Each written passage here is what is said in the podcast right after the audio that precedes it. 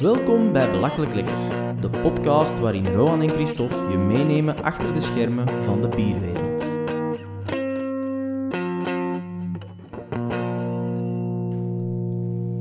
In de bierwereld wordt al makkelijk met superlatieven rondgestrooid om bieren en brouwerijen aan te prijzen.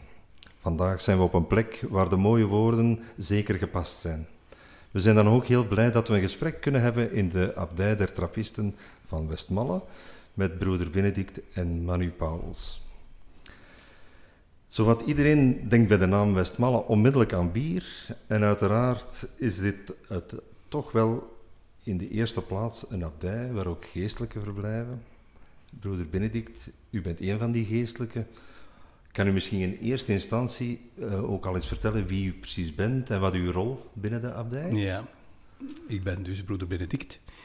Ik ben hier overste, dus ik heb hier de leiding of de begeleiding van de gemeenschap. Dat is een eigen sensatie natuurlijk. Dat is niet gelijk als een bedrijf, gelijk als een bedrijfsleider. Uh, op sommige aspecten misschien wel. En uh, ja, dus ik, dat is mijn taak vooral.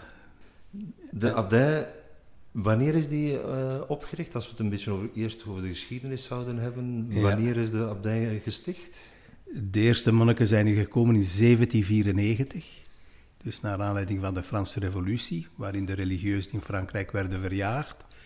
En die zijn uh, met heel wat omzwervingen gemaakt. En in 1794 zijn die hier terechtgekomen.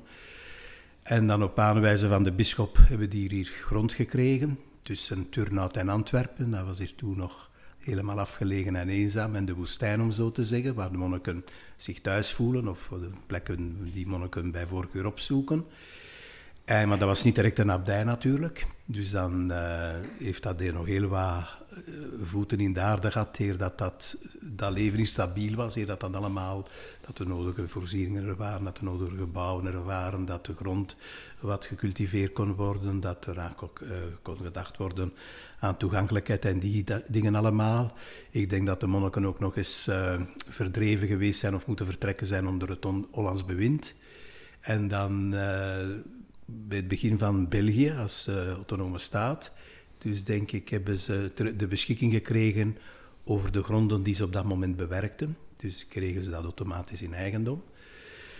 En dan uh, was er voldoende, waren er voldoende broeders, was er voldoende stabiliteit, voldoende rust en uh, voldoende middelen om voor hun eigen levensonderhoud in te staan. Want dat is heel belangrijk voor monniken, dus die moeten niet staan voor hun eigen levensonderhoud. En dan wilden ze abdij worden. Dus eh, dat, geeft zeker prestige. Dan wordt er een abt verkozen. Dat heeft een impact op uh, prestige vooral, maar ook op de liturgie, op het samenleven en die dingen allemaal. Dus dan wordt dat allemaal wat plechtiger en wat, wat gestructureerder. En dan uh, moesten ze daarvoor toelating vragen aan de, aan de kerkelijke overheid. Maar ze zijn dan verplicht geweest om terug te vallen op de reglementen van de abdij van La Trappe uit de 17e eeuw. Dus dat was, dat was een reglementering. Omdat men vond allee, dat dat leven niet evenwichtig was. Dus men leefde hier, om zo te zeggen, allee, ik wil niet overdrijven, maar toch bijna op water en brood. En, uh, en dan zijn ze eigenlijk een, uh, een brouwerij begonnen. Dus zoals in La Trappe maakte men cider. Ja. En dan, uh, ja, waarom een brouwerij? Dat is merkwaardig dat de kloosters dat hebben. Maar we hebben de regel van Benedictus en daar staat erin dat uh, monniken recht hebben op een maat wijn per dag. Okay. Maar de regel van Benedictus dat komt uit Zuid-Italië of Midden-Italië, de buurt van Rome. Dus was dat vanzelfsprekend ook in die tijd. Uh, en dan uh, hier in het noorden lag dat anders, was dat niet zo vanzelfsprekend om wijn te cultiveren. De hervorming van de 17D was ook vrij strikt, in de zin dat men dan misschien ook wat te veel luxe vond en dat men dan eigenlijk uh, de volksdrank produceerde, de volksdrank van de ja. streek, en is men bier beginnen brouwen. Dus men is eigenlijk beginnen brouwen om abdij te kunnen worden. Het was een, een, hulpmiddel om misschien fondsen binnen te halen om nee, verder dat te kunnen. toen helemaal nog niet. Nee, dat is veel later gekomen. Okay. Dus op dat moment was dat gewoon, allee, bier was een voedingsbestanddeel. We moeten ons daar ook niet te veel bij voorstellen bij dat bier. Dat was het van een totaal andere orde als wat het geworden is bij de commercialisering eigenlijk. En als ik het goed begrijp, dat is dan op het moment 1830 als de, 1831 als de Belgische staat Ja, ontstaan 1836 is het abdij geworden. abdij Ja. geworden. Ja. Waren er toen op dat moment al veel bewoners van de abdij? Of is dat heel klein begonnen en geleidelijk aan Ja, ik denk dat dat toch al een serieuze groep is. Je zou dat kunnen opzoeken, maar ik denk dat dat toch om 30, 40 mensen ging toen. Toch al. wel, ja. Alle in die tijd was dat, eh, sloeg dat allemaal aan. Hè. Dat is heel merkwaardig, nu is dat ondenkbaar. Maar al die ordes en congregaties, die, eh, veel pastoors die begonnen met een, met, met een congregatie van vrouwelijke religieuzen, vaak aan een dorp gebonden. En die, die kregen allemaal kandidaten toen. Hè. Dus tot eigenlijk tot aan ongeveer de Tweede Wereldoorlog was dat, eh, waren die gemeenschappen ook allemaal dicht bevolkt. En dus was dat, waren toch heel wat mensen die zich geroepen voelden tot een religieus leven op een of andere manier. Ja. U zei, het moet eh, zelfbedienend zijn, dus Ja. u eh, bewerkt het land Ja, eh, ja. Om, om voedsel te voorzien voor al die 30, 40 mensen die er op dat moment zijn. Als we hier de rondleiding hebben gekregen, dan zag ik dat hier wel, veel meer dan dat ook gebeurde in de... Ik zie eh, een, kaasmakerij bijvoorbeeld. Juist, ja, ja, Ik, eh, ik zie een boerderij uiteindelijk ook. eh. ging dat nog veel verder in dat, dat zelfbedienende dan dat? Of? Ja, ik denk dat dat, ik denk tot in de 19e eeuw kon men daar wel leven, denk ik. Dus dat men eigenlijk, het leven was veel eenvoudiger. Eh, ja, mensen waren minder tevreden. Dus dat was ook bij de bevolking zo. Hè. Had rijke mensen natuurlijk, maar de doorsnee van de bevolking had het ook niet breed, denk ik. En dan, er waren veel boeren. Dus kleine boerderijen, dus met een paar melkkoeien en die, of die kweekten wat varkens en die eh, stonden voor een stuk in voor hun eigen levensonderhoud en die kon daar dan misschien wel wat van verkopen. En in de abdij was dat ook zo, hè. dus dat ging... eh, en ik denk dat dat, allee, het opzet was vooral van zelfbedruipend te zijn. Er waren relatief veel roepingen, ze zijn hier dan later met, met 100 geweest. Dus en iedereen moest, eh, moest, een, moest, in- moest, kunnen, moest ook een bezigheid hebben, moest een taak hebben, moest, Ja. eh, moest werk hebben. Werk is ook belangrijk, hè. ora et labora zegt men, bid en werk, dus dat hoort samen. En ook om, om in te staan voor uw eigen levensonderhoud. Dus en ik denk dat dat vooral eh, begonnen is om te beantwoorden aan de plaatselijke nood aan voeding. Er werd brood gebakken, maar allemaal op een kleine schaal, allee, op plaatselijke schaal. Er werd gebrouwen, dus maar brouwen was meer een voedingsbestanddeel als een luxeartikel toen. Dat bier was ook niet zo sterk, denk ik. Dat lag ook aan de brouwtechnologie van die tijd. Dus en er werd kaas gemaakt, dus dat zijn zo fundamentele Ja. producten als de basis van de voeding. Of, of melk gewonnen, en boter gemaakt en die dingen allemaal. En kippen om eieren te kweken, om, om eigenlijk in te staan. En een groententuin en die dingen allemaal. Ja, ja. Er werd bijna alles ter plaatse gekweekt, zoals dat bij velen een groot gedeelte van de, van de bevolking was. Hè. Dat was allemaal heel eenvoudig en op relatief kleine schaal. Ja. Ja, de abdij en ook de brouwerij hebben een hele evolutie eh, Juist, doorgemaakt. Eh, ik denk vooral de brouwerij een enorme groei. Ja. Eh, we zien natuurlijk het aantal roepingen is misschien dit op dit moment een pak lager dan, dan in die periode. Ehm, op een gegeven moment zullen er ook leken, zal ik het noemen, eh, in dienst moeten genomen worden. Of is daar van in het begin misschien al... eh, Weinig, denk ik, maar dat was typisch. Dat was wel veel. Er wa- waren een soort mensen die dan, eh, eenvoudige mensen die, eh, die hun weg niet goed vinden in de samenleving, Ja. die dan aansloten bij, bij kloostergemeenschappen. Je vond dat overal, hè, en die werden dan ingeschakeld als portier of als hulp of als dienstbode en die dingen allemaal. Maar dat, in het begin was dat heel weinig, denk ik. Vooral omdat wij relatief strikte, contemplatieve orde waren met vrij gesloten eh, ja, dat men daar zo niet maar binnen en buiten kon. En dat dat minder zou geweest zijn. Hè. Maar ik denk dat er altijd, wel vooral op de boerderij, dat er altijd knechten geweest zijn. Dus om, eh, ja. om mee te werken. Maar dus de gemeenschap was toen ook onderverdeeld in twee types monniken. Had de, de, de koormonniken, die hadden ook andere kledij, die waren in het wit, zoals ik nu gekleed ben. En dan de lekenbroeders. Dus dat waren mensen, dus de, de monniken werden gerecruiteerd over mensen die voor die tijd minstens middelbare school gedaan hadden. En de lekenbroeders, dat waren er toen, was dat zo dat er veel, tot in de 19e eeuw, waren mensen die leerden, le- die leerden leren of schrijven. Dus ook een beetje gelijk als in de middeleeuwen, hadden veel lekenbroeders. En die lekenbroeders, die, waren ook, die moesten ook al die diensten niet meemaken. En die hadden dan veel tijd om in te springen bij, in de boerderij en dan eh, bij de kaasmakerij. Konden een aantal taken op zich nemen, Ja, eh, ja, en omdat die, die iets meer die tijd deden- hadden. ja, die, die hadden meer werk, die, die, die hadden daar meer, meer tijd voor gereserveerd. En die hadden dikwijls vaak belangrijke taken, ja, dus dat ging vaak op die mensen af hoor. Ja. Gelijk als een boerderij of zo in die tijd. En dat waren vaak, in die tijd was dat nog zo, dat er daar waarschijnlijk veel boerenzonen bij geweest eh, waren die daar weg mee wisten uiteindelijk. Hè. Ja. Ja, die de stil al, eh, Ja. al kenden. Allee, van kleins af, die, die, opgegroeid worden van kleins af in een boerderij, die moesten inspringen en meewerken en zo, ja. Ondertussen zal de omslag wel gemaakt zijn naar meer en meer leken, want als ik de omvang Ja. van de brouwerij zie, Ja, ja. dan eh, vermoed ik dat dat niet met, eh met enkel broeders eh, zal, eh, zal mogelijk Ja, zijn. wel, die schaal is vergroot. Ik denk dat ze de brouwerij vooral uitgebreid hebben of de productie opgedreven hebben, omdat het maatschappelijk bestel veranderde. Dus dat er eigenlijk op een, op een bepaald moment was het moeilijk om nog eh, van een boerderij te leven. Gelijk dat dat ook in de samenleving was, met industrialisatie, dat kwam op. Dus men moest dan eigenlijk andere inkomsten zoeken. En men heeft dan eigenlijk de, de brouwerij uitgebreid. Eh, en de verkoop uitgebreid. Eh, de factor die daar een rol in speelde was het feit dat eh, op het einde van de 19e eeuw is ons wat opgedrongen geweest om een missie te stichten in Congo, in Belgisch Congo toen.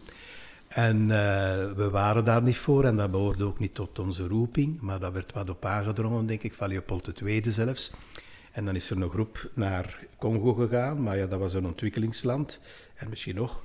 En dan eh, moesten daar middelen zijn om daar ook een klooster te bouwen en daar ook iets op te starten. En ik denk dat dat de eerste uitbreiding geweest is van de brouwerij en van de commercialisering van de brouwerij en het opdrijven van de productie.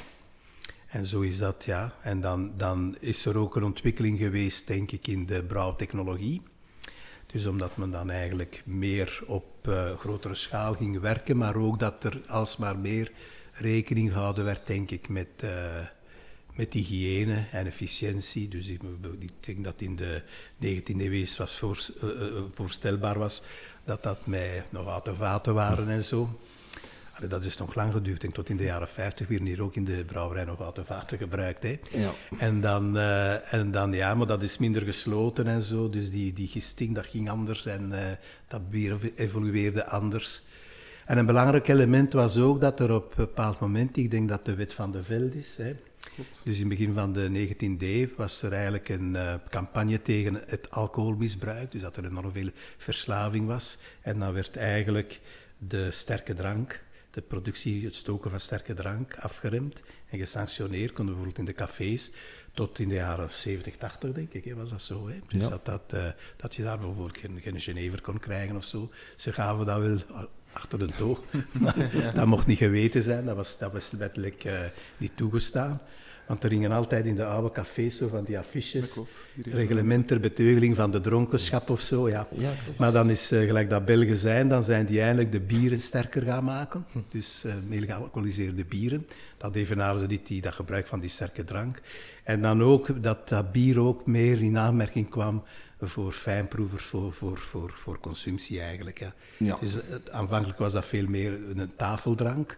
Een soort ja, tafelbier eigenlijk. We hebben nog een variant daarvan, dat nu in de handel is, een extra. Dus dat kun je vergelijken met een tafelbier. Dus ik ben ook al wat ouder. Als ik klein was, was dat nog eh, gebruikelijk ook Ja. van eh, tafelbier te hebben. En dan op een bepaald moment, herinner ik mij nog, kwam er een camion op de pe- speelplaats van de gemeenteschool gereden. En daar kwamen groene mannetjes uit, dat waren er van Coca-Cola.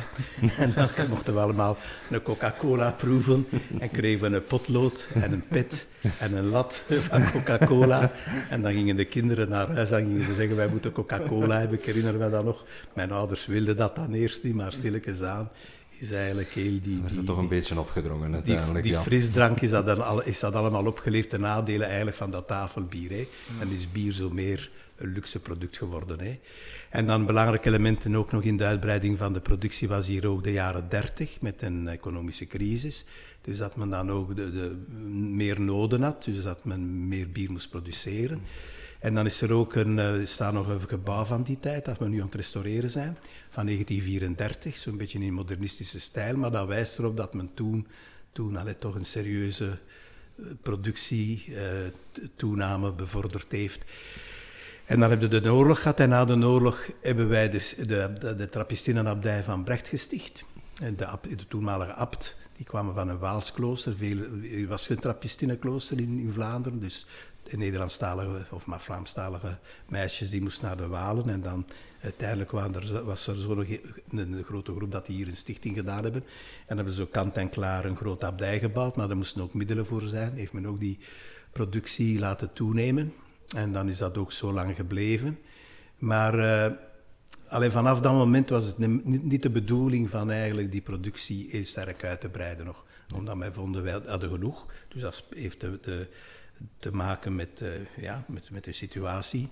We hadden genoeg om van te leven. We hadden zelfs genoeg om nog goede werken mee te doen, om nog uh, caritatieve werken te steunen, om andere kloosters te helpen die minder bemiddeld waren. En we doen dat nog. En uh, dus dat is zo een belangrijk element geweest in de geschiedenis, maar dus dat die productie toch ergens...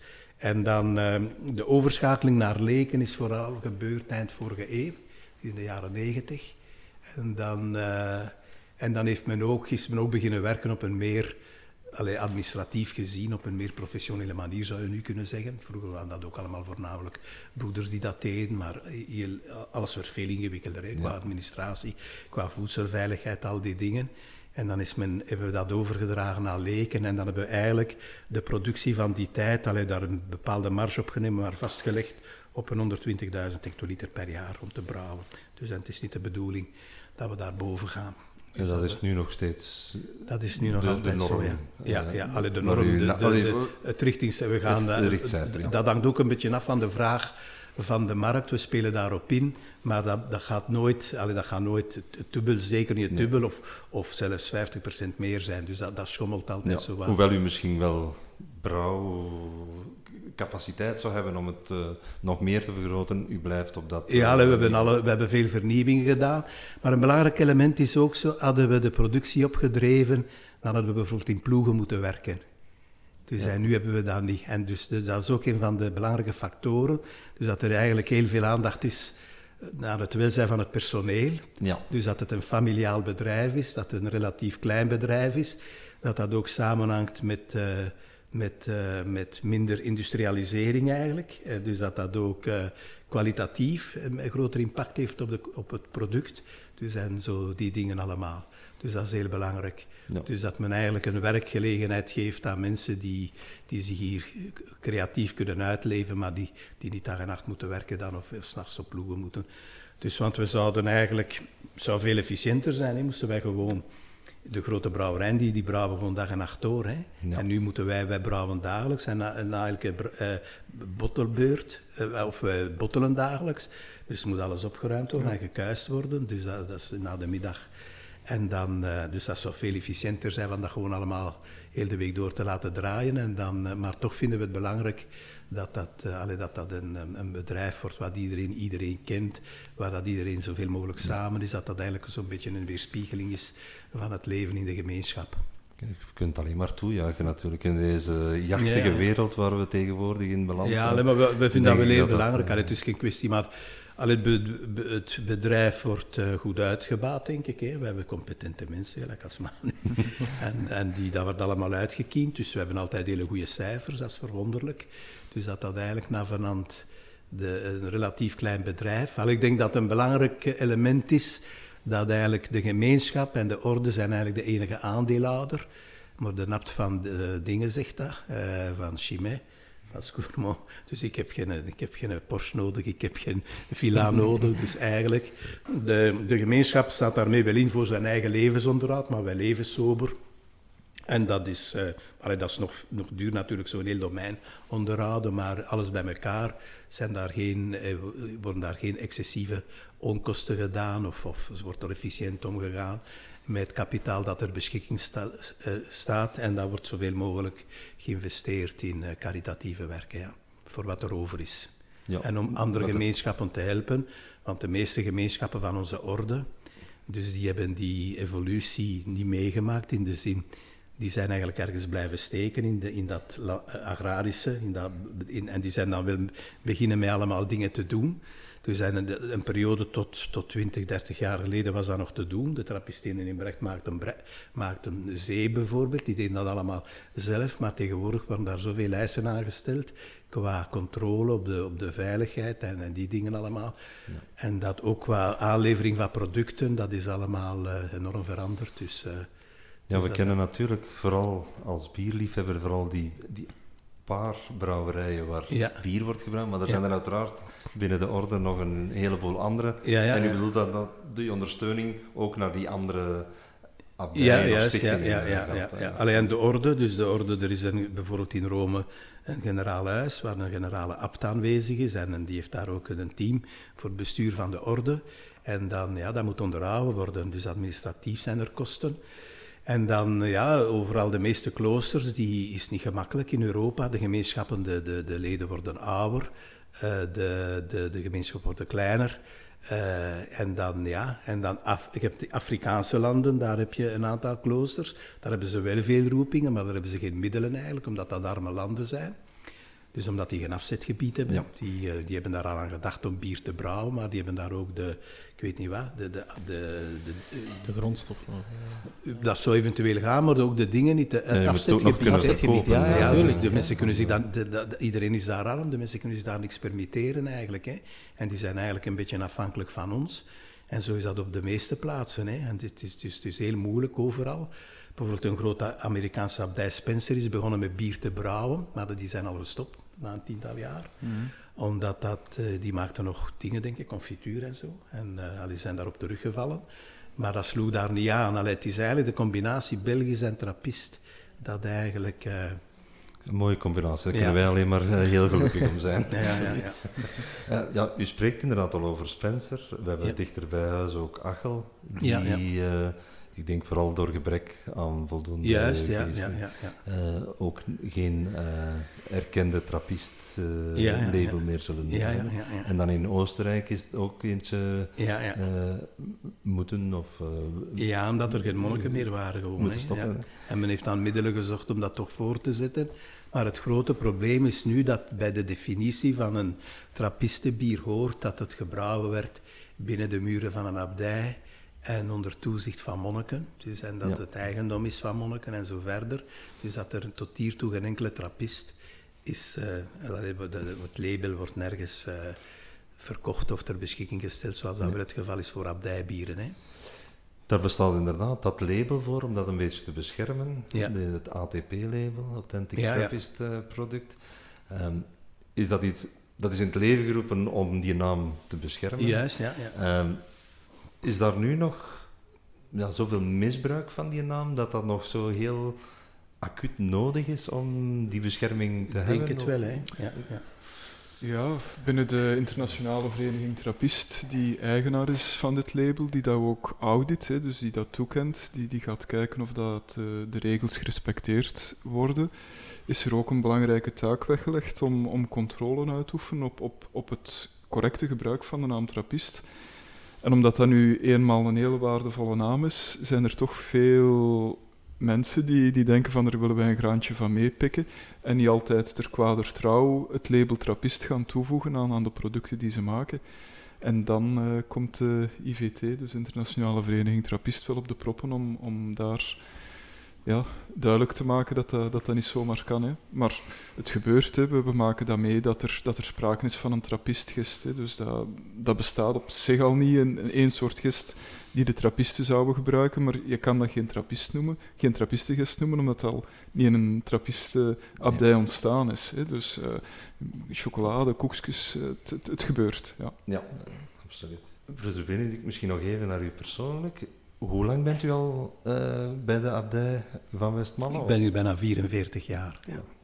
U bent ook hier ingetreden, of heeft u eerst ergens uh, in een andere abdij? Nee, nee, nee, ik ben hier ingetreden, ja. 44 jaar, dat is al een, een hele poos. Was het altijd al uh, de intentie, allee, van jongs af aan zal ik al zeggen, die intentie om, om dit leven te gaan leiden? Of, Ja, niet echt, nee, nee, nee. Daar ben ik niet mee geboren.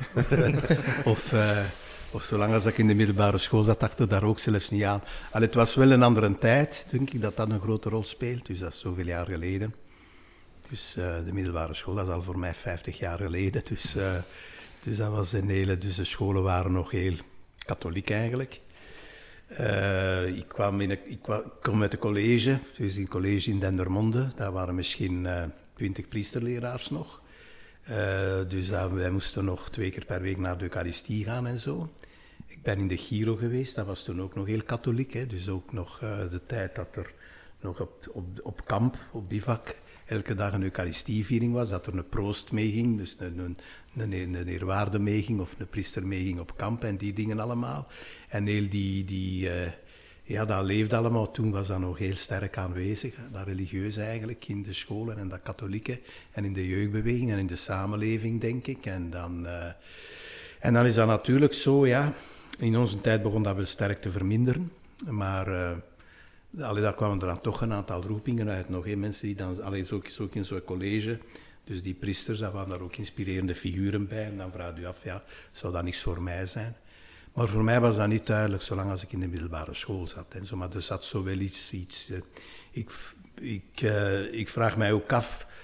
Uh, moest ik, niet, ik ben daar eigenlijk opgekomen door een televisieuitzending over het trappistenleven. Want toen studeerde ik al. En dan, toen kreeg ik zo heel sterk het gevoel, dat moet ik doen, dat is het. En dan, maar uh, had ik dat, die uitzending niet gezien, weet ik niet wat dat mijn leven zou geworden zijn. Had dat helemaal anders kunnen zijn. Maar vanaf dat moment dus is er zich iets in mij genesteld. Dus en dan uh, heb ik mijn studies voltooid. En dan ook, ik ben hier toen de eerste keer geweest.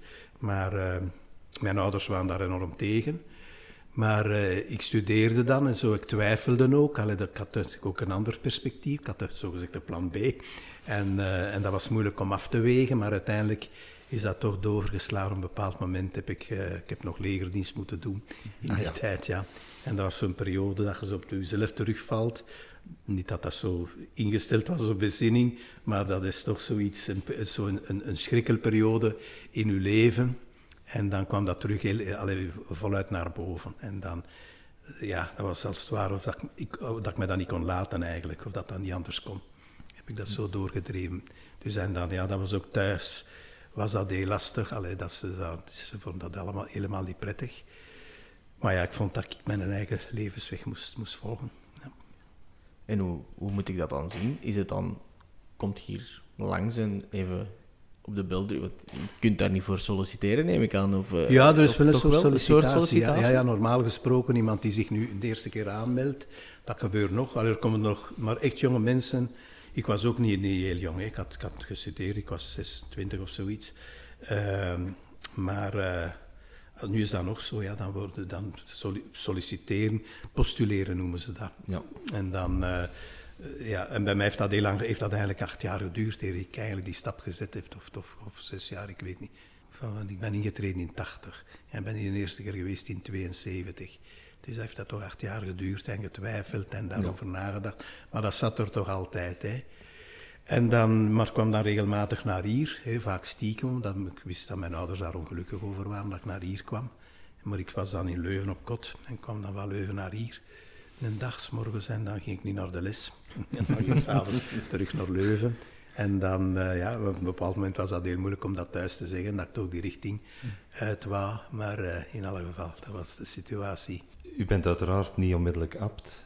U, uh, hoe lang is het geleden dat u abt bent geworden trouwens? Een dikje, anderhalf jaar. Oh, ja. Nog recent. Ja, de, de, mijn voorganger is gestopt wegens het bereiken van de leeftijdsgrens. Dus die werd 75 en die moeten dan hun ontslag indienen op het generaal kapitel. En dat was vorig jaar, al okay. ruim een jaar geleden, ja. september van vorig jaar. Ja, als buitenstaander uh, kunnen we ons dat moeilijk voorstellen, hoe het leven hier dan, dan exact is als geestelijke. Want er, er is een heel deel, ja, u, u sprak al over ora et labora, dus het gebed is ook heel nadrukkelijk aanwezig. Er zijn een aantal gebedsmomenten per dag Juist, ja. dat u volgt. En tussendoor hebt u ondertussen een pak meer verondersteld, met een, een pak taken die u dan... Uh, ja, ja, ja, De dag begint vroeg. Ook. Juist, om vier uur s morgens begint de eerste dienst. Dat is voor mensen buiten de brouwerij eh, een Ja. heel vroeg uur, maar Maar het schijnt dat hier, hier is, is al de brouwer die om kwart na vier begint. Ja, dat klopt. Ja, Ja. ja, ja. Dat is, eh, dat is toch niet zo heel, eh, heel Ja. vreemd. Ehm, verder, over hoeveel eh, geestelijken zijn er nog, of broeders zijn er nog in de, in de abdij momenteel? Wij zijn in totaal met 20 en 17 zijn aanwezig in de abdij. De, de broeders die in Achel zaten, die zijn ook naar hier Ja, eh, maar, verhuisd. maar er is er nog een van over, Er is die hier is, ja. Bestaat er dan ook een, een bepaalde hiërarchie in, in abdijen? Als, was Achel een onderdeel van de abdij van Westmalle? Of is het toevallig omdat het meest nabij gelegen is dat ze naar hier... Nee, dat is, een, dat is een stichting van ons. En vanuit normaal, origineel, de stichtende kloosters die bleven supervisie uitoefenen op de gestichte kloosters. Ah, dat is wel- En wij hebben do- doorheen de tijd, allee, dus dat sinds de 19e eeuw, hebben wij verschillende kloosters gesticht, gelijk als Achel, Tegelen, de Trappistinnen van Brecht. En dan ze hebben daar, en ze hebben daar supervisie blijven over uitoefenen. Natuurlijk is het zo, als je dat in de orde bekijkt, de oude kloosters die hebben, zouden dan de meeste stichtingen gehad hebben, maar dat is dan erverdeeld, dus dat er eigenlijk, dat dat een redelijk eh, eh, aantal gemeenschappen is waarover dat je eigenlijk toezicht hebt. Ja. Dus onder ons valt normaal nu op dit moment Orval, eh Rochefort, Achel is weg, Brecht en Schiermonnikoog. Dat is een stichting van een klooster in Nederland, Diepenveen. Maar die hebben nu een stichting gedaan op Schiermonnikoog, op een van die eilanden Oh. in Noord-Nederland. Daar maken ze geen bier, Nee, maar het uh, trappistenlabel is niet enkel om bier, het gaat ook over Nee, andere nee. producten. Hè? Dus, eh, ja, ja, ja. Nee, dat is, het is eigenlijk vooral de, de Belgische kloosters. Alleen dan twee Nederlandse kloosters. Dus die bierbrouwen, La Trappe en Zundert. En dan eh, vooral, de, dat is eigenlijk begonnen, dus het logo van de IVT is een zeshoek. En dat we, toen weerspiegelde dat eigenlijk de zes Belgische kloosters op dat moment. Gelijk als Achel, Rochefort, Westvleteren en zo verder. Ja. Zo waren er zes. En dan zijn er bijgekomen, maar het is, het is, het is merkwaardig. Allee, degenen die erbij komen, dat is niet echt een groot succesverhaal. Zo, hè. Dus men verwacht daar veel van, maar het is eigenlijk die combinatie van bier, en dat is ook, ja, wij hebben die cultuur, dat is een Belgische biercultuur, denk ik, dat de bieren van, eh allee, die zijn volmondiger, denk ik. Eh, allee, dat is toch, die zijn veel sterker van smaak, die zijn veel smakelijker, die zijn veel... eh, dat is, maar dat is een, een, een cultuur, dat is een traditie. En, die en Belgisch bier is ook bekend over heel de wereld, denk ik. hè, Of toch, toch ruim bekend, hè. Ja. Absoluut, Ja. dat is zeker het geval. Ja. Met die terugval in, in de roepingen, vreest u dan ook niet dat er nog andere abdijen zullen, Ja, zullen dat is, stoppen dat, met... is, dat is een eh, bezorgdheid, ja. Dat is een bezorgdheid. Dat is nu op dit moment in de IVT ook een grote bezorgdheid, ja. Allee, we, we overleggen daarover wat er zou gebeuren. Moest er nu nog verdere... Dus eigenlijk, Achel zijn we kwijt, hè, dus, dus door Ja. omstandigheden. Maar nu ja, maar ook de inkomsten zijn verloren voor de orde. Dus vroeger was dat ook een klooster. Die hadden bijvoorbeeld een stichting in Afrika, die die konden subsidiëren. En dus dat is weggevallen. Alleen nu subsidiëren wij dat klooster, maar dat moet niet te veel, niet te veel gebeuren. Dus en nu zien we hoe dat we eigenlijk ja, naar de toekomst toe dat merk kunnen veiligstellen. En vooral alle de doelstellingen die ermee gemoeid zijn. Dus dat eigenlijk op termijn, die, vooral die, dat caritatieve, dat onderhoud van kloosters, maar ook eh, dus dat, dat, dat die winsten niet, niet voor later commerciële doeleinden in aanmerking komen. Dus dat dat eigenlijk kan. eh, en daar zijn we wel mee bezig om, dat, om daar iets op te vinden. Dat ja. is in overleg met alle abdijen en dan het... met- de vooral onder de Belgische is dat Ja. nu zo, vooral met, omdat dat dochterhuizen van, van ons zijn, met, met Chimay en, eh, en Orval vooral, ja. Ja. Wordt er over de bieren onderling ook eh, ja, vergaderingen gehouden om te kijken hoe, hoe elk van de abdijen verder evolueert of, of, Ja, er of is, een- er is ook een eh. controlesysteem. Ja. Dus wij superviseren elkaar. Dus ik ben laatst nog naar Zundert geweest, voor een paar maanden geleden, zes maanden geleden of zoiets. Dus en dan gaan wij daar vaststellen of dat, dat beantwoordt aan de, aan de normen van de IVT. Maar dat is, kwa- kwaliteit speelt daar ook een heel belangrijke rol. Dus dat moet ook aan kwalitatieve... Dus alleen niet later voedselveiligheid en, en dat dat, nee. eh, maar dat, daar ook, allee, dat dat ook een extra dimensie heeft, dat bier een extra smaaksensatie en zo verder. En er is natuurlijk ook wel kennisuitwisseling. Hè. We hebben een Ja. brouwerijcommissie. En ja, het zou wat gek zijn als iemand met een probleem worstelt dat iemand anders al opgelost heeft, dat we dat niet zouden delen met elkaar. hè. Dus dat is ook wel een belangrijke taak van IVT, om ja, elkaar bij te staan, kennis te delen en, en, en te helpen. Hè. Dat is enorm geëvolueerd eigenlijk. IVT is begonnen een dertigtal jaar geleden, denk ik, te- ter bescherming van de naam trappist en tegen de spraakverwarring toe die er toen was tussen abdijbieren en trappistenbier. Want men noemde left en trappist, dat was een beetje een, een soortnaam geworden voor alle speciale bieren. En omdat allee, dat dat ook correct gebruikt werd in, eh, in menukaarten, in de cafés en zo. En dan... eh, en zo verder. Hè. En dat is nog altijd een doelstelling, want dat is nog altijd, er is nog altijd veel verwarring rond uiteindelijk. Maar dan op een bepaald moment is dat meer ook een, een, een, ja, een, een eh, forum van uitwisseling geworden, van wederzijdse steun. En eh, ja, dat is wel... allee, dat hangt, daarmee hangen wij ook in zekere zin samen. Zijn wij vertrouwd met Orval, met Chimay, met Rochefort, West-Vleteren. West-Vleteren brouwt met onze gist. Dus dat is een hele goede, die komen eh, wekelijks hun gist ophalen hier.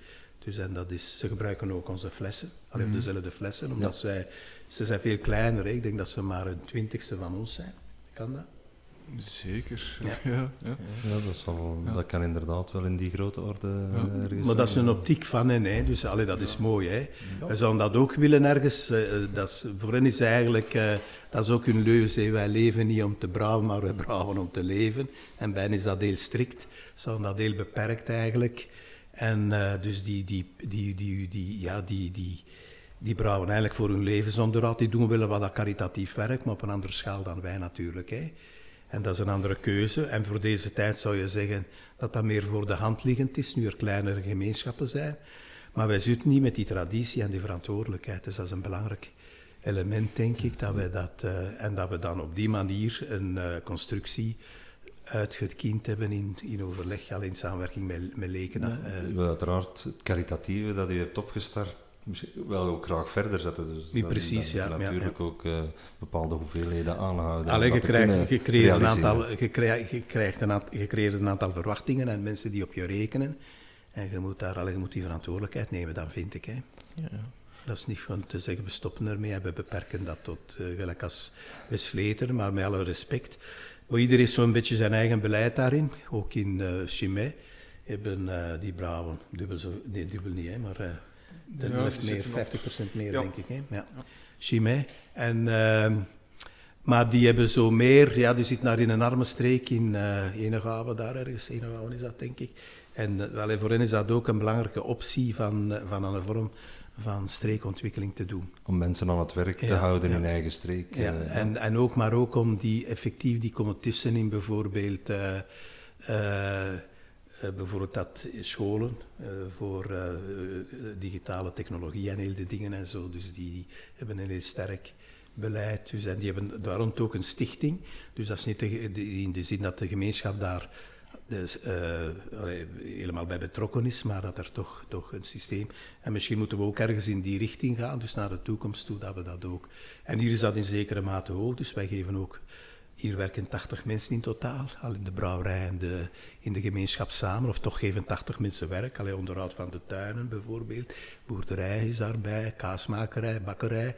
Eh, ja, er is veel onderhoudswerk, schoonmaak. We hebben een gastenverblijf, dus wij kunnen eh 40 mensen logeren. En dat wordt heel, heel, heel, we hebben heel veel gasten. Vorig jaar hadden we 5000 overnachtingen op een jaar, dus dat is, allee, dat is toch veel, ja. Dat kan ik me absoluut niet voorstellen, Ja, dat, dat het, Ja, dat het eh, over die omvang zou gaan. ja, ja, eh. En dan... eh, Mensen die hier tot, tot rust willen komen? Ja, dat zijn mensen die op, rust op, alle werken? mogelijke manieren tot bezinning of tot rust willen komen. Hè. Dat is ook allemaal zo strikt, zo strikt katholiek, of we moeten dat zeggen. Alleen mensen zijn op een andere manier religieus, op een veel opener manier, denk ik. Alleen ik vind dat dat ook niet anders kan.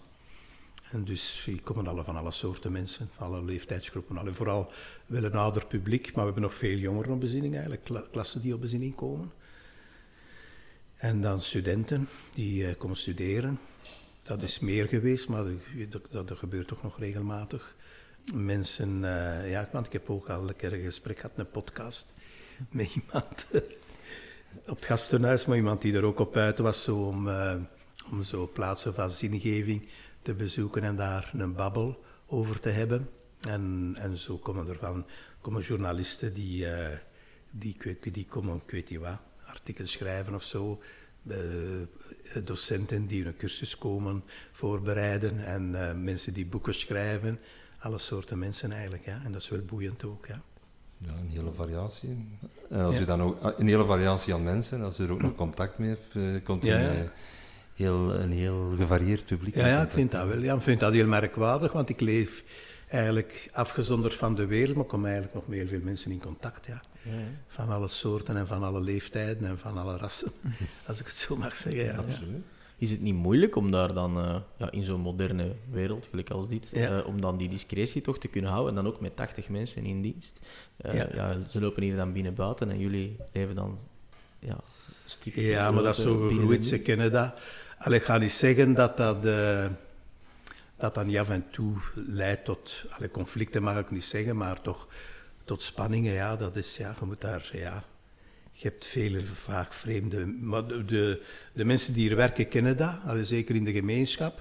Dus ik merk dat dat, die, die, ja, die zijn gemotiveerd, die, uh, die houden zich aan de, aan de regels. Dus die, die storen eigenlijk niet, die weten dat. Dus die weten dat ze een radio moeten opzetten bij het poetsen of zo of hardop moeten fluiten of zingen. En, uh, en dat die discreet moeten zijn, dat die de broeders niet moeten aanspreken en zo. Niet dat dat dus niet gebeurt, maar dat, is, uh, dat gaat heel goed. En ik vind dat ook interessant, dat dat uh, ja, een interessant aspect van ons leven uiteindelijk. Dat je dat toch, dat religieuze, dat dat zo niets is dat in de lucht hangt, maar dat dat voortdurend moet geconcretiseerd worden in contact met, met, met anderen. En gastvrijheid is een heel belangrijk element uit de regel van Benedictus. In de regel Benedictus van staat er bijna, staat er niet woordelijk zo, dat er gasten moeten zijn. Dus ook in die tijd. Dus, dus, uh, en dat is effectief. Ik denk dat er weinig dagen zijn dat er geen gasten zijn. Dus nu de laatste maand, januari is altijd de zwakste maand. Maar ik denk dat er geen ene dag geweest is zonder gasten. Misschien zijn er op sommige momenten maar twee of drie. Maar die zijn er dan toch. Alleen maar dat heeft dan te maken met de weersomstandigheden, met dat winter is, het is donker, het is tristig en zo verder. En, uh, dat is mooi. Ja, absoluut. Alleen bij ons is dat verhaal belangrijk. Hè. Je hebt die... Uh, mm. die uh, ja, want dat is dan de vraag. bijvoorbeeld, kan een trappistenbier blijven voorbestaan als er geen abdij meer aan beantwoordt? En dan, ja, je kunt zeggen, dat, dat bier heeft per perfecte smaak, maar de nog perfect dezelfde smaak. Maar subjectief gezien, allee, al wat daar rondhoort, hier heb je, ik zie hier uit op die, op die weilanden, heel die omgeving. Je hebt dat verhaal, je hebt die geschiedenis. En dat verdwijnt natuurlijk, en dat is, dat is ook heel belangrijk. Hè? Dus, mm, dat, dat, uh, dus dat is eigenlijk, ja. Er is zo'n een, een, een, een, vergadering die we nu ook in de IVT over de identiteit en zo. En ik zeg dat daarin alleen was nu specifiek voor ons, en ik moet aan denken ben zo wat geïnteresseerd in zen en uh, Japanse filosofie ah, en zoiets en zo. En daar is zo een, een, een, een zenmeester die vraagt aan een andere zenmeester of dat thee, of dat datzelfde smaakt in Japan als in China. Dus, en zelfs als dat identiek, chemisch gezien, dezelfde thee is, dus is dat anders in China als Japan. Dus eigenlijk heel die cultuur die daar rondhangt, bepaalt eigenlijk de kwaliteit van uw product. Hè. Ik vind dat ook belangrijk. Hè. We moeten iets, iets doen, we zijn daar wat mee bezig rond publiciteit en zo. Dus dat je daar, alleen dat dat verhaal, dat dat op een bepaalde manier aan de orde komt. Dus en dat heeft volgens mij, dus dat gaat niet om een, om een chemische formule, maar dat gaat eigenlijk om, uh, om al wat dat er rondhangt eigenlijk. Totaalbeleving, ja. ja. Mm.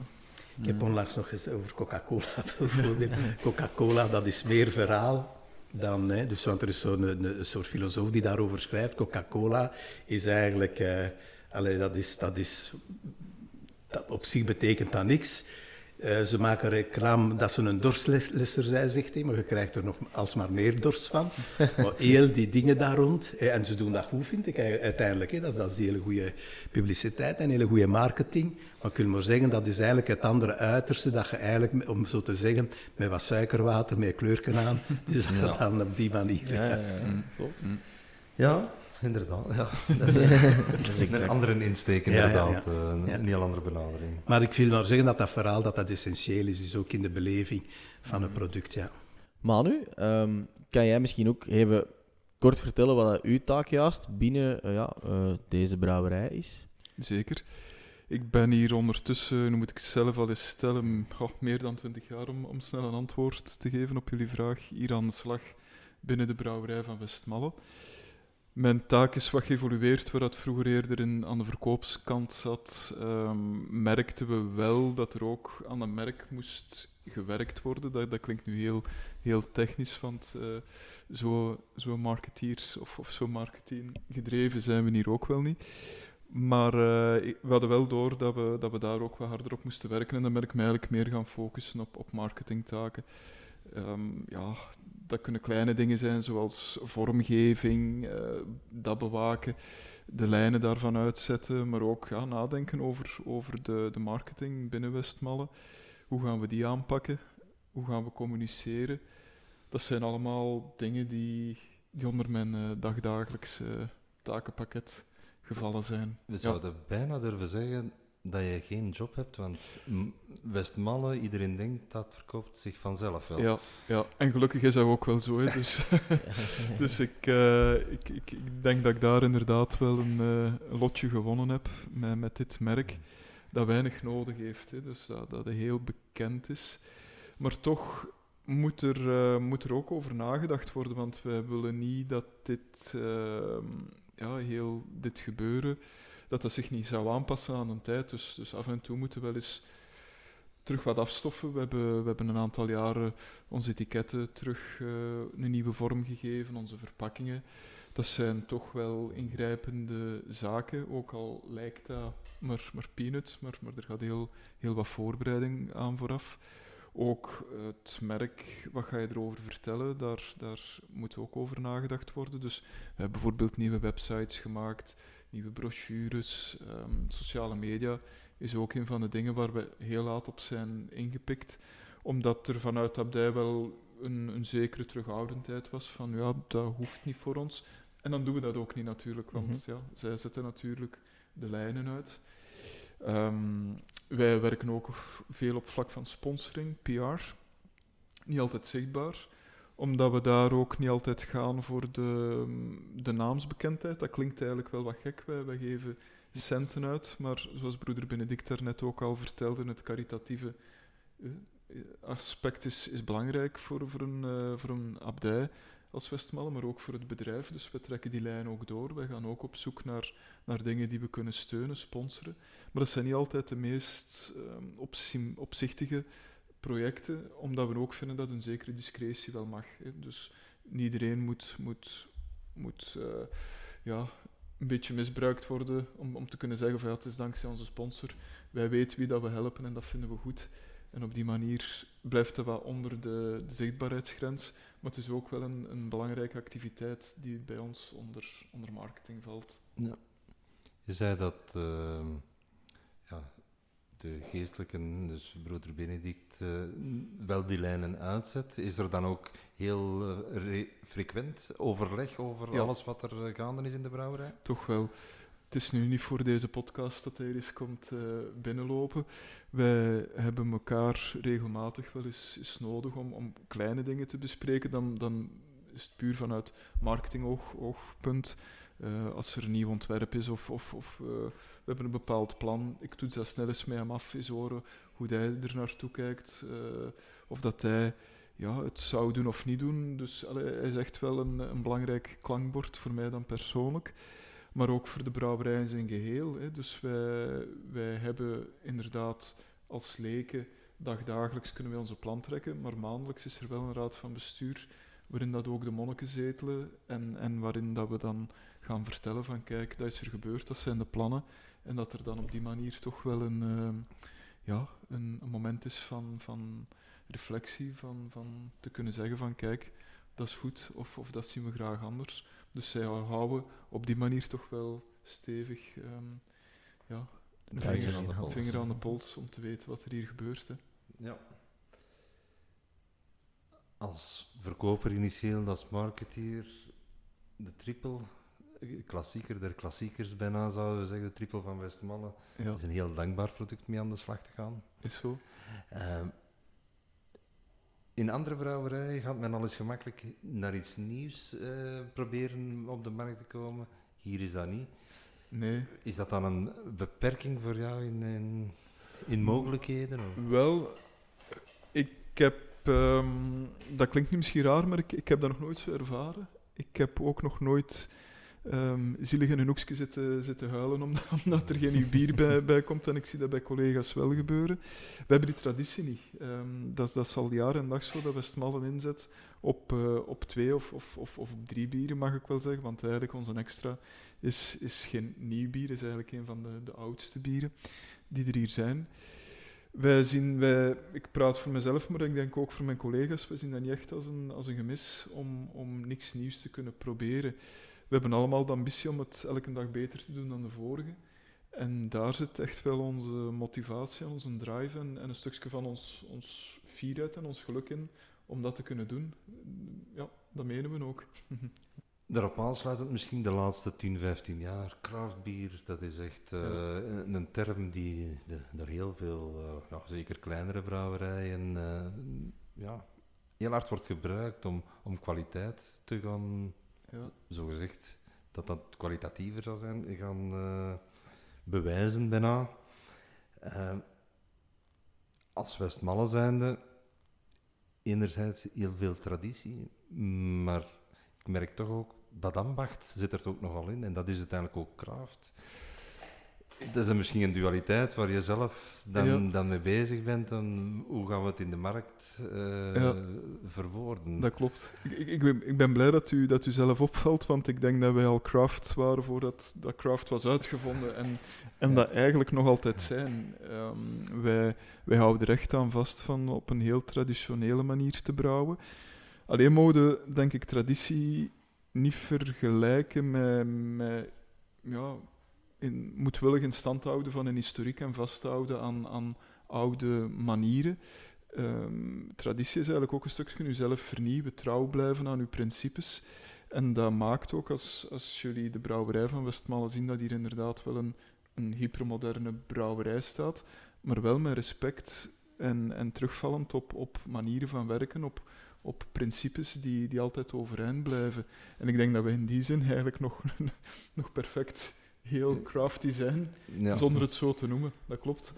Ehm, wij maken het onszelf wel wat moeilijk, denk ik, af en toe, door, door toch wel aan, eh, aan al die vereisten vast te houden.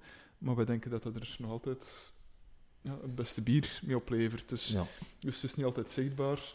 En, en ja, En kwaliteit is, is de basis voor... is heilig, ja. ja. Ja, want toen u, toen u er net opmerkte van ja, Westmalle verkoopt zichzelf. En dat is eigenlijk ook altijd een insteek geweest vanuit de abdij. Die, die hebben altijd gezegd van zorg dat je gewoon een kwalitatief, eerlijk, goed, degelijk product maakt. En laat de markt dan naar zijn, zijn gang gaan. Mensen gaan dat ontdekken en appreciëren en kopen. Maar wring het niet door de mensen hun keel. Dus komt niet af met, met kortingen of, of met promoties om, om mensen toch maar eens te overhalen om een bier te drinken. Dat, dat, wil, ja, dat willen ze absoluut niet. En ik denk in die zin dat dat wel, ja, wel klopt. Hè, van, als je daaraan vasthoudt, dat je dan met een mooi product kunt starten. En, en, en dan is het eigenlijk aan, aan het oordeel van, van een bierliefhebber. Wilt hij het of wilt hij het niet? Ja, ik denk dat daar voorlopig nog geen eh, gebrek aan, Nee, aan is. Dus dat zal nog wel, eh, Ja, nog wel lukken. ja. Ehm, door de jaren heen evolueren ja, glazen, reclame inderdaad ook. Zit daar eh, dan toch ergens een drang om als marketeer toch aan de slag te gaan? wel, ik, ik denk eerlijk gezegd dat we vroeger veel meer durfden en, en veel meer maakten. En dat we nu zo toch wel een zekere terughoudendheid hebben van, van eh, oei, iets nieuw of, of ja, toch, toch twee keer nadenken voordat we eraan beginnen. Want als ik zo kijk naar, naar collecties van, van verzamelaars, wat, wat die bij elkaar hebben van Westmalle, ja, dan trek ik soms toch wel grote ogen wat er in het verleden gemaakt is. Eh, eigenlijk nog met meer, ja, meer eh, betrokkenheid van, van de monniken die, die dat echt hebben aangekocht. Hè. Er zijn zo van die, die aanbevelingen van uh, drink dagelijks uw trappist. En, en ik, kan ze nu, ik kan ze voor de geest halen, maar niet woordelijk herhalen. Maar er zitten toch wel knappe dingen tussen. En, en zij hebben ook wel um, veel, veel vers verschillende dingen gemaakt. Dat we nu zo toch wel merken van ja, we willen toch wat duidelijkheid hebben naar onze klanten ook van dat herkenbaar Westmallen is. Dus we proberen ook van sommige zaken lang af te blijven, zodanig dat, dat, uh, ja, dat dat niet zo lijkt of, of we draaien mee met, uh, met de wind. Terwijl dat er vroeger ja, het, is gewoon een gegeven, heel veel gemaakt is. En dat is leuk voor de verzamelaars, want die, die, die hebben enorme variëteit in de dingen die ze zoeken en, en bij elkaar krijgen. Je merkt dat bijvoorbeeld in de glazen. Er zijn ontzettend veel verschillende glazen van, West, van Westmalle. In ja, variaties, het komt altijd op hetzelfde neer. Die kelk op voet, maar dikwijls anders geslepen met een andere bedrukking. En dat te maken met de monniken die, die ja, eigenlijk heel genereus waren naar iedereen die hier graag zaken mee wou doen. En die iedereen een kans gegeven hebben om te zeggen van ja, maak maar eens een glas of, of doe dat maar eens. En die hadden dan vaak niet de, dezelfde technische mogelijkheden als de vorige leverancier. En zo komt er met een heel diversiteit van, van glazen bijvoorbeeld, om, om dat nu als, uh, als punt aan te halen. Ja. Hebben jullie soms ook van die uh, exclusieve dingetjes te koop? Dat je bijvoorbeeld alleen hier, want je kan hier in de. Klopt, we hebben. Ja, kopen, ja. ja, dus we hebben eigenlijk we hebben twee winkels. We hebben een abdijwinkel, die, die echt, het woord zegt het zelf, in de abdij gelegen is. Er is geen bier te koop, dat gaat dan over kaas, andere trappistenproducten. We hebben religieuze producten, zoals boeken of, of, of dat soort, soort zaken. Maar dan hebben we nog de, de brouwerijwinkel en die doen we één keer open in de week op, op vrijdag, vrijdagochtend. Dan kan je hier terecht. En dat is een traditie die eigenlijk ontstaan is met, uh, met een extra. Ah. Omdat we die, uh, die, die zat tot enkele jaren terug, was die niet vrij te verkrijgen. We brouwden die enkel voor de, voor de abdij. En om ervoor te zorgen dat uh, ja, die brouwsels van ons zijn vrij groot dat de broeders niet jaren aan een stuk aan, de, aan hetzelfde brouwsel moeten, moeten drinken, hadden we gezegd, oké, een klein stukje dat naar de abdij gaat, dat, dan is er nog een plas waar we vanaf moeten geraken en die verkopen we hier aan de poort. En uh, dat was, zo is eigenlijk heel die, dat gebruik ontstaan van, van uh, een, een, winkel binnen de brouwerij. Maken wij speciale collectors items? Goh, eigenlijk niet. Uh, alles wat er in, wij, de dingen die we maken moeten vooral praktisch zijn, gericht op horeca. Mhm. om, om die mensen te ondersteunen, om te zorgen dat die de, de materialen hebben die, die ze nodig hebben om een, om een zaak mee te runnen. Dus heel veel gadgets en, en dat soort zaken, dat is hier niet aan de orde. Wat doen we wel eens af en toe, is, is in email werken, omdat dat toch wel een, een hele mooie reclamevorm is, heel edel. En die worden dikwijls op, op een beperkt aantal oplagen gemaakt. Ja, En als die in de horeca staan, die blijven ook heel lang hangen. Die blijven ook heel lang hangen. Ja, dat is heel duurzaam uh, qua, qua reclame. ja, ik, ik, ik vind dat een fantastisch materiaal. Dat sluit ook aan bij, bij DNA van Westmalle, zal ik zeggen. Dat is ook iets, iets heel artisanaal, degelijk gemaakt. Er zit heel veel kennis, kunde achter. Prachtig. Dus uh, ja. dat maken we graag. Of laten we graag maken, want we houden het hier bij bier. ja. Uh, bier en kaas dan ook? Eh, behalve in de abdijwinkel, is die dan buiten de abdij nog verder uh, verkrijgbaar? Ja, ja, dat klopt. Dus uh, ook daar, uh, vroeger de kaas, zoals broeder Benedict aangaf, is, is dat, ja, zat dat binnen de boerderijtraditie om, om ja, er, er was melk voorhanden, om er ook kaas mee te maken. Altijd voor de gemeenschap gemaakt geworden. Maar dan de laatste jaren hadden wij, is onze boerderij iets, iets groter geworden. En hadden we veel meer melk over. En, en ja, melkprijzen zijn heel instabiel. En uh, ook aansluitend bij de traditie, traditie van de abdij, die, die eigenlijk zoiets heeft van, wij willen van, van natuurlijke producten door menselijk in, ingrijpen een vredeld product maken. Hè? Dus van, mhm. van hop en, en, gerst maken we bier en, en van melk maken we kaas. Dus ook een, een zekere veredeling, dat, dat past wat in die traditie van die trappisten. En zo hebben we die, die productie een klein beetje opgeschaald. Niet om, uh, om er reusachtig veel van te maken. We hebben, we hebben het nog altijd naar onze, of in de normen van de kaaswereld pakken wij het heel kleinschalig aan, maar wel met de mogelijkheid om ook in een aantal beenhouwerszaken, kaasspeciaalzaken aanwezig te zijn in België. Maar uh, ja, je zal ons niet vinden in, in, in de grootwarenhuizen, omdat we dat gewoon niet aankunnen. Die, die, die hoeveelheden. Ja, we hebben daar wel gesprekken mee gehad. Maar als we dan horen wat, wat die mensen zouden nodig hebben, ja, dat kunnen we niet bieden, dus dan, uh, nee. dan beginnen we daar ook niet aan. En, en, zoals het nu is, is dat nog altijd een activiteit. Ze, is wel, um, ze wordt dagelijks, zijn dat mensen in, in loondienst die, die werken in de kaas, maar toch ook voor de abdij nog altijd een mooie vorm van arbeid, omdat die kazen die moeten bijvoorbeeld omgedraaid worden uh, om zoveel dagen, als die liggen te rijpen. Die krijgen een jasje, die krijgen een coating. Dat zijn zo van die, die kleine taken, die moeten ingepakt worden kleine taken die, die eigenlijk wel heel dankbaar zijn voor, voor broeders, die natuurlijk niet acht uur lang aan een stuk werken, maar die, die, daar, die, die hebben een heel drukke dag met, met gebedstijden. En in die periodes tussen die gebedstijden kunnen die wel eens een uurtje of twee uur aan iets werken, maar dan moeten die terug weg. En dat maakt eigenlijk dat dat dankbare taken zijn om, om even tussendoor te doen. En in die zin is er nog altijd een, eh, een mooie symbiose tussen een product dat iets grootschaliger aanwezig is, maar toch nog ook altijd ruimte biedt voor monastieke arbeid. Ja, ja dat zal in de brouwerij veel moeilijker zijn, want dat eerst dat de, het brouwsel begonnen is, ja. moet je verder tot, ja, uh, ja. tot ja. het einde natuurlijk. Dat was natuurlijk ook de aanleiding. Het is hier er net ook ter sprake gekomen dat um, ja, dat toch allemaal wat complex werd voor, voor broeders die in de eerste zaak niet gekozen hebben om, om brouwer te worden, maar wel om broeder te zijn. Hè. Dus ze, ze, merkten dat dat heel tijdsconsumerend was voor, voor een dagtaak. En stilaan is er dan toch gezocht naar een formule van ja, specialisten, mensen in loondienst, die dat dagdagelijks doen, en, en een, een herverdeling van de taken naar, naar eerder een controlerende functie, uh, dat dan nog, nog altijd in handen is van de abdij. Ja. We hadden het daarnet heel kort over de extra. Mm -hmm. Daar is niks aan het recept veranderd. Het is puur de extra hoeveelheid ja. die, die ja.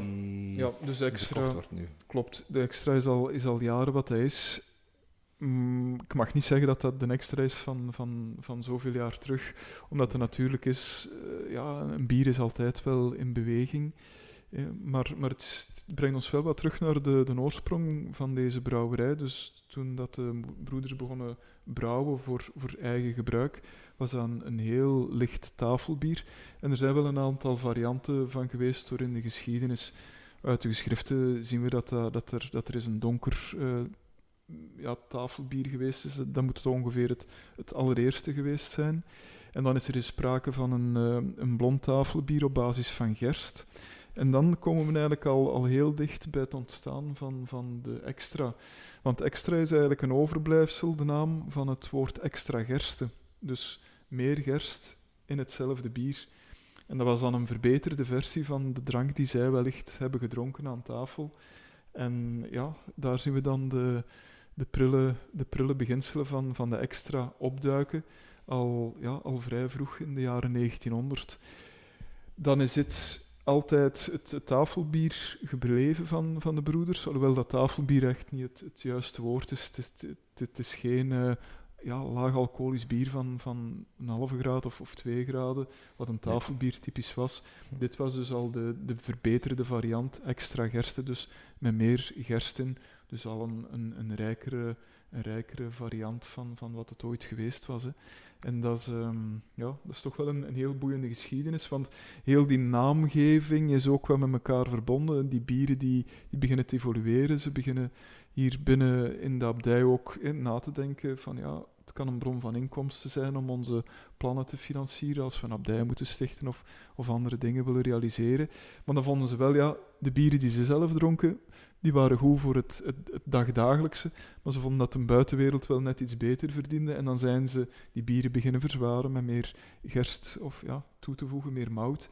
En dat zit ook in de naamgeving van onze bieren. Dubbel verwijst effectief naar een verdubbeling van, van het aantal vaste ingrediënten.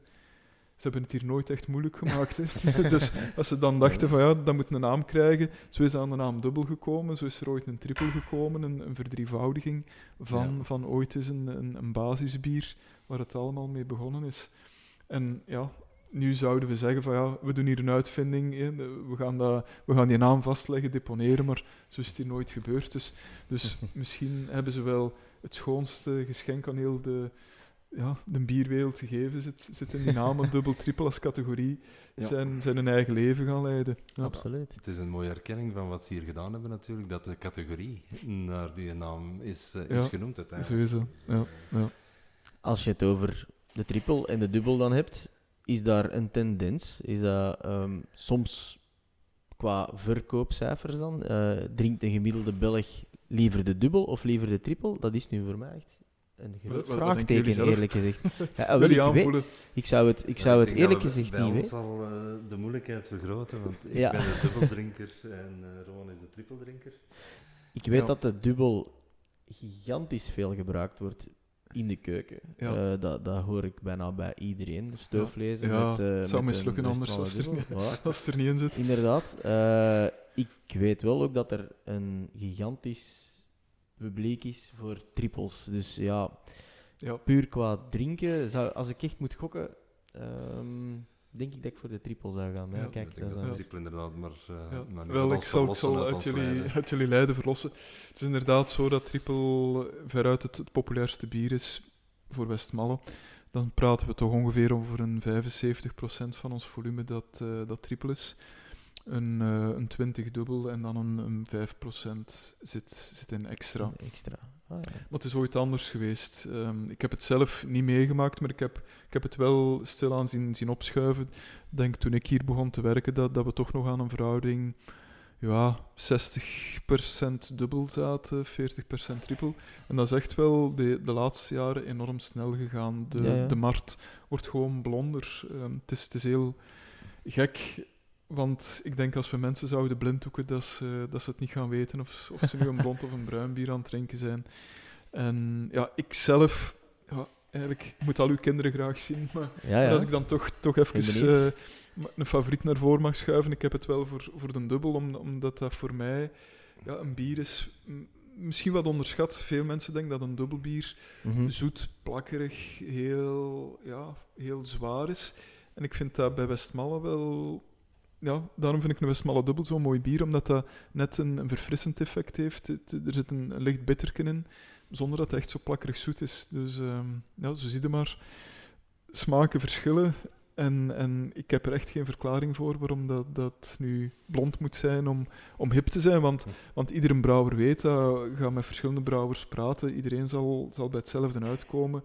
Als je nu een succesvol bier wilt, wilt in de markt steken, ja, dan moet het blond zijn en, en, Ja, ja. en triple. Hoe moet ik mij eigenlijk inbeelden een sollicitatiegesprek van u dan? Als je eh, Ah. ja, hier zo Ja, op de... Ja? ja, ja. Was dat... Er stond wel degelijk een vacature open. ja dat klopt. Ja. Zo is het wel gegaan. Dus het, eh, toen, toen was dat zelfs nog in de krant. Hè. Ah ja. dat, dat, dat kun je ook bijna eh, nauwelijks nog voorstellen. Maar ehm, ja, ik, ik, ik, ik, ik ben eigenlijk van opleiding, ik ben zelfs geen marketeer van opleiding. Ik, ik kom uit eigenlijk een, financiële achtergrond. Ik had financiën gestudeerd en dan eens accountancy. En, en ik ben dan ook even in die branche beginnen werken, maar, maar ik voelde zo mijn draai daar niet goed in. En dan zag ik plots die vacature verschijnen bij Westmalle. En dan nog eens eh, ja, verkopen, dat was toch helemaal iets anders. Maar ik had echt nood aan, iets anders te gaan doen in mijn leven. En ik dacht, ja, dat zie ik wel zitten. Eerder mensenbranche, hè, dus eh, dat, dat, dat, vond ik al leuk. En dan dat werk Westmalle, dat, dat was ook voor mij iets heel iconisch. Allee, als ik dat mag vertellen, mijn anekdote, bij, bij mij was dat geen onbekende, want ehm, mijn ouders die, die hadden de gewoonte van goh, ene keer of om de, om de twee weken in een café-therapisten te komen. Dus ik, ik Ah. kom hier eigenlijk al, al van, van als kleine jongen, zonder dat ik het wist, zat ik hier al aan de overkant in, in de speeltuin te spelen in mijn korte broek. En dus eigenlijk had ik al, al eigenlijk een zekere affiniteit met Westmalle. Maar ook op dat moment was die, die abdij, ik wist dat wel, ik kom hier al eens wandelen, je ziet die abdij staan, maar, maar toch niet ten volle van bewust wat, dat wat dat inhield. En dat komt hier inderdaad op, op een mooie dag solliciteren. En, en dat verloopt heel typisch niet in de, in de brouwerij, maar je klopt aan aan de abdijpoort. Dus dat is al, al een Ja. eerste contact met, eh, ja, met de realiteit. Het, het, Ja, het is een abdij. En dat was voor mij toch ehm, ja, een verrassend moment. Ik wist wel waar ik voor stond, maar toch was dat toch, eh, toch even een reality check. En dan ehm, is er een gesprek met de mensen van de brouwerij, maar ook met een abt. Die, die komt in een ander kamertje tegen en, en daar heb je dan nog eens een gesprek. En dat is wel boeiend. Het, uh, het, slaagt u misschien een beetje uit de lood, want ja, ja, ja. met een abt praten niet elke dag. En, en, en dan denkt hij, ja, waar moet dat gesprek naartoe gaan? Maar dat is, dan, dat is dan een heel boeiend gesprek. Dat gaat dan niet direct over de, de technische kanten of, of eerder de, de jobinhoud, maar, maar die, die probeert ja, te weten wie dat er aan de andere kant van die tafel zit. Hoe zit je mensen in elkaar? Uh, wat, wat, is er belangrijk? En dan krijgen ze toch van die vragen van, waar, je, waar je eens over moet nadenken. Van, uh, die, die zegt zo van, ja, uh, je komt hier nu werken, hoe zie je dat zo? Met, je gaat hier met, met broeders komen samenwerken. Hoe, hoe komt dat over bij u? Wat, wat verwacht je daarvan? Of um, hoe ziet u zelf binnen twintig jaar? En dan denk ik, goh, ik was toen nog een, een jonge gast, nu, nu iets minder jong. En dan, ja, dan denkt god, binnen twintig jaar, wat, wat, wat, vraagt u mij nu? Ik, ik, ik, ik, ik zit hier met, met een horizon van, van misschien twee of drie jaar, zoals dat gaat bij een jonge mens die, die wil de wereld ontdekken. En ja, dat zijn zo toch van die dingen die blijven hangen, want, want ik, heb, ik heb eigenlijk nog wel teruggedacht aan die gesprekken van, uh, ja, het, maar het is, het, heeft, uh, het is bijgebleven. Het is gelukt. Je bent in ja. dienst gekomen. Het, ja, ja, ja. ja je hebt er want nog geen spijt van gehad, want anders er- zou je geen twintig jaar blijven, Nee, denk ik. nee, nee. En wel ook dat, is, zo zie je maar, hoe dat toch wel... Allee, iedereen, denk ik, dat dat wel eens op een moment in zijn leven komt dat je twijfelt of, of dat je graag nog eens iets anders wilt proberen. Maar voor mij is zo toch wel... Ja, er zijn een paar elementen, die, die verbondenheid met die abdij, dat is toch wel heel bijzonder. Ehm, die waardering die, die van die kant komt. Het respect dat eruit gaat naar mensen vind ik toch wel... Ja, ik zeg niet dat dat, dat, nergens anders nog te vinden is, maar, maar het, is, het is toch wel een, een bijzondere waarde die, die we nu, nu, nu hebben. En dan ook ja, die liefde voor, voor dat product. Allee, product is een beetje, misschien wat oneer aan voor, voor dat, dat, dat, dat, dat, mooie bier dat hier gemaakt wordt. Die samenhorigheid hier ook onder de collega's. Hier heerst toch wel een, een hele fijne sfeer. Een verbondenheid, een fierheid die, die bij iedereen speelt. Het maakt niet uit wat je hier doet. Ehm, alles is even belangrijk en, en iedereen vindt dat hij een bijdrage leeft, levert. En dat maakt het toch wel ehm, de moeite om, om hier te blijven. En, en die jaren zijn voorbij gevlogen. Ja. Des te beter. Ja, ja. En het is echt, echt uniek, hè? want ja. Ja. kijk, het is, het is een wereldbekend product. Ja, Allee, en, eh, het, het stopt niet alleen bij, bij ons hè, aan onze deuren. We hebben ook onze, onze verdelers, toch ook wel een heel bra- belangrijke schakel, want daar hebben we het nog niet over gehad. Westmalle werkt ook met een systeem, dus we hebben geen eigen commerciële mensen op de baan. We werken met zelfstandige verdelers die in een regio werken in, in Vlaanderen. En dat zijn vaak ook al generaties op generaties die niks anders hebben gedaan dan, dan Westmalle te verkopen. Dus ook daar is dat een stukje van, van onze familie. Ehm, dat, is, dat, is, allee, dat is apart. Dat is, ja, eh, ja, ja. Ja, dat is inderdaad maakt een aparte wel- cultuur. wel uniek. Eh, dat is, Ja. eh, Wij, wij geloven heel lang in, allee, heel sterk in, in lange termijn relaties. Dat is, dat is zo met, met klanten, ehm, met de mensen die hier werken, met leveranciers.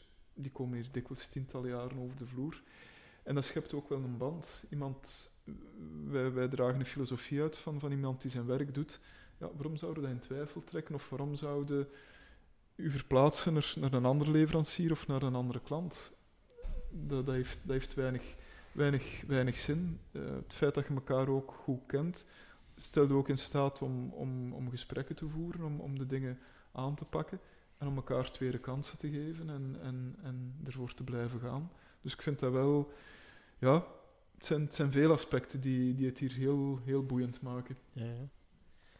En hebben jullie ook zoiets als een teambuilding zo elk jaar? Of, eh, Ja, ja, ja, ja, ja. Toch wel? is, is wat van vorm veranderd. En eh, we hebben het hier al met een aantal collega's over gehad, dat we dat misschien toch wel eens terug onder de, onder de aandacht moeten brengen. Maar vroeger ehm, gingen wij doffies naar, naar eh, de abdij één keer per jaar om daar te feesten. Een dag dat er niet gewerkt werd. dat begon met, met misviering en dan aansluitend, als we de, de kerk buiten kwamen, dan, dan mochten we voor één keer wel in, in de abdij binnen, want, want ja, uiteindelijk is dat Mhm. hun privé, zoals, zoals, zoals wij ons, ons privéhuis hebben, mochten wij in de kloostergang eh, binnenkomen. Daar was dan, eh, begon dan eh, een, een receptie, uiteraard met een, een goede Westmalle. En dan wat later gingen we aan tafel met, de met de broeders en ja, een lekker feestmaal. Eh, in een tijd eh, mocht er ook nog gerookt worden. En, en dan kwam, kwam er op het einde van de maaltijd een, een kist sigaren voorbij voor, voor, de, voor degene die, die graag rookte. En dan voor de broeders was dat ook wel eens een speciaal momentje dat er, dat er zoiets een, een, eh, ja, een, een extraatje mocht en, en dan, ja, dan zagen we elkaar niet meer zitten van, van de rook van de sigaren. Die formule is dat wat veranderd. Ehm, we, hebben, we, hebben, we hebben nog een kwaliteitsdag, noemen we dat. Dat staat er los van dat we ook eens uh, ja, met elkaar samen zitten, met een aantal broeders en, en praten van, van hoe dat, dat werk hier georganiseerd wordt dat we jaarlijks feest heeft dan een vorm aangenomen. We hebben dan eens een barbecue geprobeerd, of hier een feest op de, op de brouwerij. Dus er gebeurt nog altijd wel iets. Uh, ook een, een uitstap doen we ook om, om de zoveel jaar. Er zit, er zit wel een beurtrol in, dat we met z'n allen de bus opstappen om een, ja, iets, de sectorgenoot te gaan bekijken. Een andere brouwerij. Dat hoeft niet noodzakelijk een tropistenbrouwerij te zijn. We, ja. hebben, we hebben toevallig afgelopen jaar hebben bij ABC geweest, bij de mensen van Savebier heel boeiende ja. dag gehad uh, bij Johan en, uh, en, uh, en Co. Ja. En dan, dus dat zijn wel leuke dingen. En, Ja. en dan, nu was er, was er geen broeder aanwezig, maar dat kan zijn dat er, dat er is iemand Dat er iemand. Ah, dat er op, op, op zo'n reisje iemand mee op uitstap gaat. Wel dus leuk. dat is, dat is wel leuk. Is- Maar, maar wij dachten eigenlijk zo terug van, oh, eigenlijk zouden we nog eens terug moeten, moeten samen feesten in de abdij. Dus dat moeten we nog eens voorstellen. Ja. Ook, ehm, ja, dus we hebben het over die sollicitatie gehad. Mensen die hier beginnen werken, die hebben wel dat gesprek. Maar dan later, als je bent aangenomen, dan, eh, dan is er nog, wordt er nog eens een momentje uitgeknepen eh, dat je naar de abdij mocht om daar met de broeders een eh, stukje taart te eten 's middags, zodanig dat ze je ook beter leren kennen. Dus er zijn wel, er zijn wel contactmomenten en, en ja, Ja, de verbondenheid eh, Ja. blijft eh, Ja, ja, ja. belangrijk ook. Ja. Heel belangrijk, ja. Manu, en uiteraard eh, broeder Benedict, heel hard bedankt om ons hier te ontvangen. We zijn blij om een inkijk te hebben gekregen in de abdij der Trappisten van Westmalle en hoe, de- hoe het leven en de werking hier aan zijn werk gaat. En aan onze luisteraars, volg ons op onze social media om enkele foto's eh, te zien. En eh, tot de volgende. Tot de volgende en bedankt. Graag gedaan.